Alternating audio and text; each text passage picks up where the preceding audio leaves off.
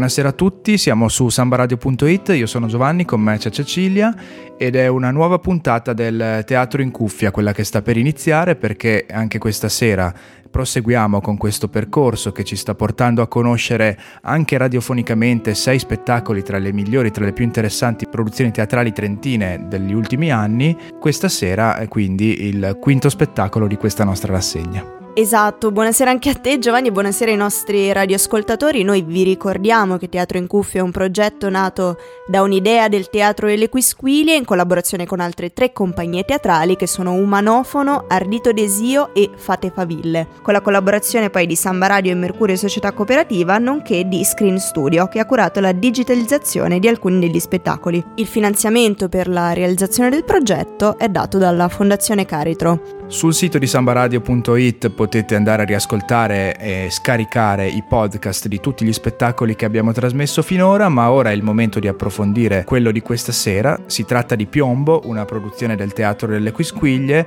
un altro spettacolo che va a ripercorrere degli anni importanti della nostra storia, della storia d'Italia e per approfondirlo abbiamo con noi Massimo Lazzari, autore e interprete dello spettacolo. Massimo, buonasera, raccontaci un pochino di cosa parla Piombo.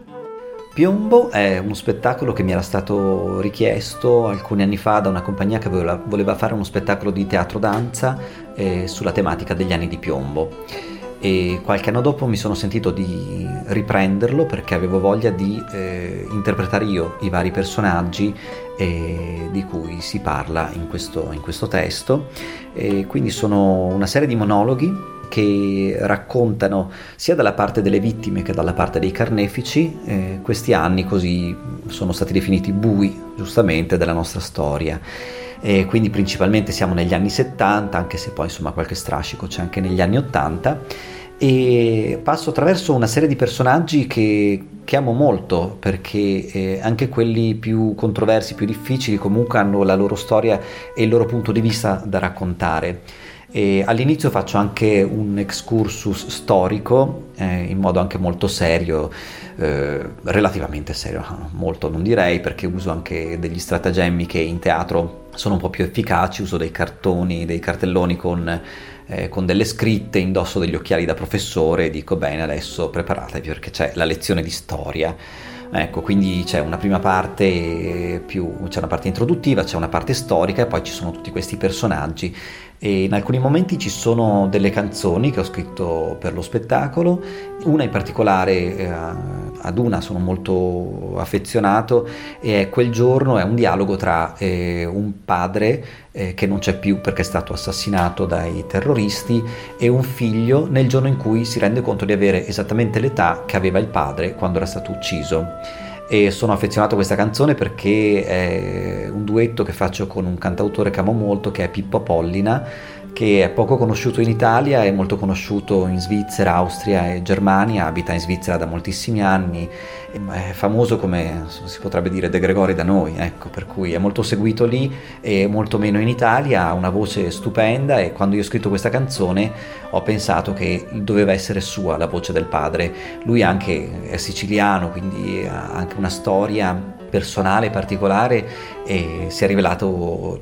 l'artista giusto, lo, lo, l'ho chiamato, ha ascoltato il pezzo, gli è piaciuto, è venuto a Trento per un concerto e il giorno dopo siamo andati a registrare in studio e per me è stato ed è ogni volta che canto questa canzone dal vivo è sempre molto emozionante quando arriva la sua voce. Nello spettacolo ci sono anche alcuni video che sono spezzoni di telegiornali d'epoca e un video che è stato montato eh, prendendo alcuni video, alcuni Super 8 eh, dal, dall'archivio storico del museo storico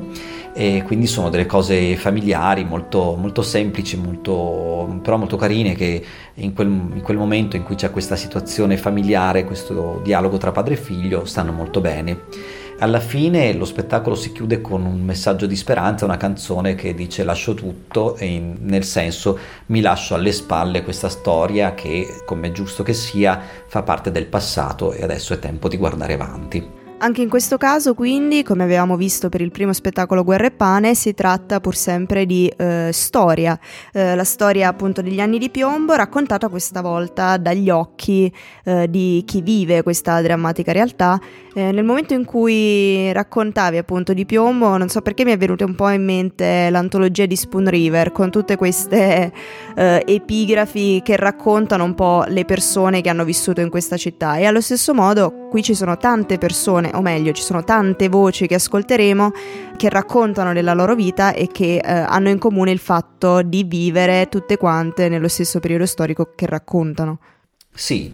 all'inizio mi sono interrogato se fosse meglio essere più attori sul palco oppure no, ma poi alla fine ho deciso di semplificare tutto, eh, quindi ci sono solo io e, e mi piace passare attraverso personaggi molto diversi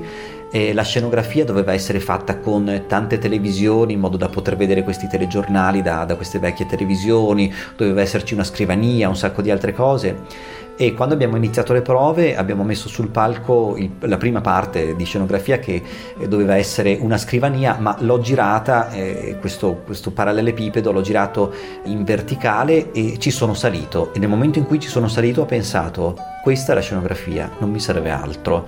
e ho pensato anche io salgo su questo parallelepipedo all'inizio dello spettacolo e non scendo più. E così è nello spettacolo, infatti io recito tutto il tempo su una superficie veramente molto piccola, meno di un metro quadrato, e interpreto tutti i personaggi da lassù, e questo parallelepipedo che è stato eh, colorato di un colore chiaramente che ricorda il piombo, quindi eh, proprio dà un'idea, un'idea di, di pesantezza ma anche di solidità e lì sopra direi che ci stanno bene tutti questi personaggi, basta fare dei minimi spostamenti per cambiare completamente la, il contesto e quindi rendere l'idea di quello che voglio raccontare in quel momento. Parlando di come è nata in te la scrittura di questo spettacolo, volevo chiederti, rispetto anche a Guerra e Pane, che pur essendo un tema storico è più lontano dai nostri tempi, ma tu hai filtrato anche attraverso gli occhi di testimonianze di tuoi familiari, ci raccontavi, in questo caso, parlando degli anni di piombo, da che stimolo è nata la volontà di approcciarti a questo periodo storico e come ci hai lavorato dal punto di vista teatrale?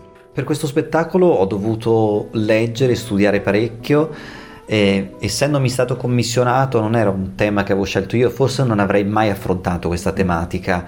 E, um, è stato un po', un, po', difficile all'inizio, ho, avuto, ho, fatto un po' di fatica a entrare in questa, a fare amicizia con questa tematica, diciamo così, anche perché comunque eh, in parte le ferite non sono ancora rimarginate e c'è ancora qualche strascico, mentre la prima guerra mondiale sono passati più di cent'anni, la seconda guerra, insomma, invece gli anni di piombo non sono così lontani. Io mi ricordo alcune cose che ho visto da piccola al, al telegiornale, qualche spezzone me lo ricordo, qualche, qualche, notizia, quindi sono fatti e nomi che ancora mi, mi risuonano nelle orecchie. E anche rivedere i telegiornali di quel, di quel periodo, insomma, qualcosa mi richiamava alla memoria quindi all'inizio ho avuto un atteggiamento un po' di riluttanza, poi un po' alla volta mi sono appassionato alla tematica e soprattutto mi sono appassionato ai personaggi, alle storie e come in Guerra ai Pani anche qui ho voluto raccontare storie di persone molto semplici. È chiaro che mi rifaccio delle persone che magari sono anche conosciute e che sono realmente esistite perché effettivamente racconto delle storie di persone che sono anche conosciute, ma non ho voluto utilizzare i nomi appositamente perché voglio rendere questi personaggi rappresentativi di moltissime altre persone, quindi non raccontiamo la storia di eroi, raccontiamo la storia di esseri umani come moltissimi altri. E alla fine, pur non essendo stata una tematica che hai scelto tu in partenza, ma hai lavorato su commissione, immagino che comunque si tratta di una storia, si tratta di più storie che qualcosa eh, ti hanno smosso. Che cosa ti ha lasciato realizzare questo spettacolo? Sì, il tema mi ha conquistato, anche se mi rendo conto che è una tematica talmente vasta che probabilmente io so un centesimo di quello che eh, avrei dovuto sapere per eh, approcciarmi seriamente alla scrittura di un testo, però appunto chiaramente non si può raccontare tutto in un'ora di spettacolo e quindi ho fatto delle scelte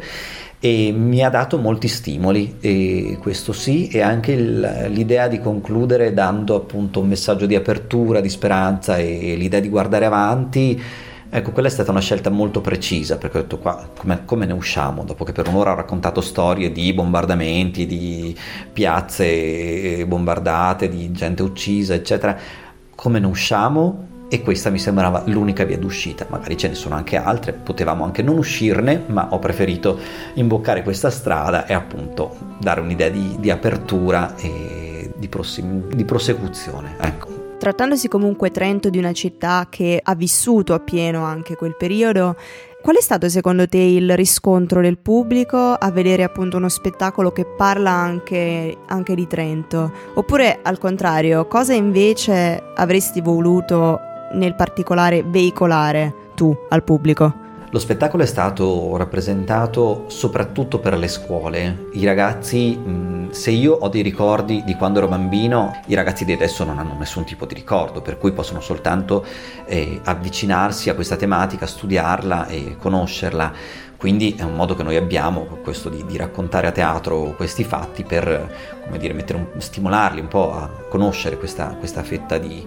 di storia d'Italia. E non ho avuto grandi riscontri, alcune persone del pubblico si sono fermate alla fine a, a raccontarmi dei fatti personali, dei ricordi, eh, io ero a Bologna il giorno in cui eh, la stazione eccetera eccetera eh, o altre situazioni, però so che invece eh, alcune persone che si sono avvicinate a questa tematica scrivendo dei libri e producendo altre, degli altri materiali hanno avuto anche dei problemi, hanno avuto delle minacce eccetera, eh, questo a me per fortuna non è successo e anche perché ho cercato di essere molto discreto e molto rispettoso, di non prendere la parte di nessuno, anche quando io interpreto la parte di un, eh, di un carnefice comunque, passatemi il termine carnefice, però io presento quella, quello che è il punto di vista di questa persona senza aggiungere nessun tipo, nessuna forma di giudizio. Quindi io presento la situazione, cioè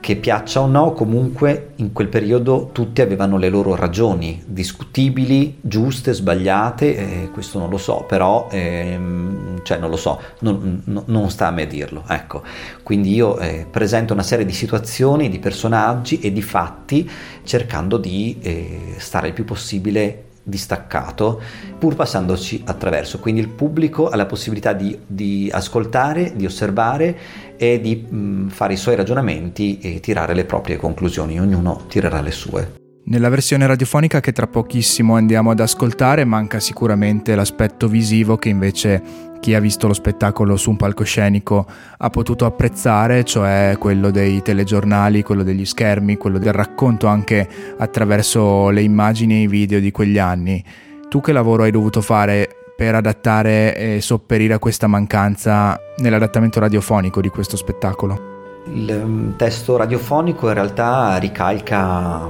al 99% quello che è lo spettacolo teatrale. E nello spettacolo ci sono alcuni momenti che eh, appunto sono visivi perché sulla faccia davanti di questo mm, parallelepipedo sul quale io eh, salgo all'inizio e ci sto tutto il tempo a recitare e vengono proiettate alcune immagini di telegiornali e poi appunto nella canzone che parla del, del rapporto tra questo padre e questo figlio ci sono appunto questi spezzoni di, di Super 8 degli anni, degli anni 70